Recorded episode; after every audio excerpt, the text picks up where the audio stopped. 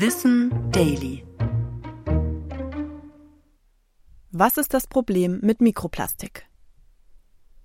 Es ist überall. In den Meeren, im Boden und auch in uns. Mikroplastik sind feste und wasserunlösliche Plastikstücke, die kleiner als 5 mm sind.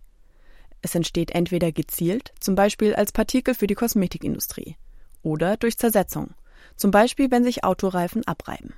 Unsere Welt ist mittlerweile quasi übersät davon. Die Weltnaturschutzunion schätzt, dass jedes Jahr insgesamt bis zu 7,5 Millionen Tonnen Mikroplastik in die Umwelt und Ozeane gelangen. Selbst in der Arktis wurden Teile nachgewiesen und Meerestiere sind voll davon. Das Problem? Es wird nie von alleine ganz verschwinden. Denn Kunststoffe sind nicht biologisch abbaubar und ziemlich hartnäckig gegenüber Umwelteinflüssen.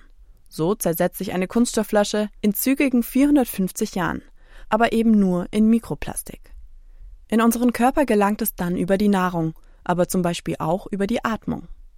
Fünf Gramm pro Woche seien das, also etwa eine Kreditkarte verspeisen wir wöchentlich.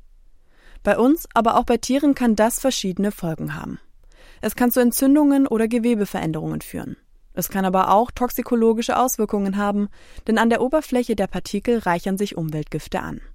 Was du dagegen tun kannst, hörst du in einer der nächsten Folgen.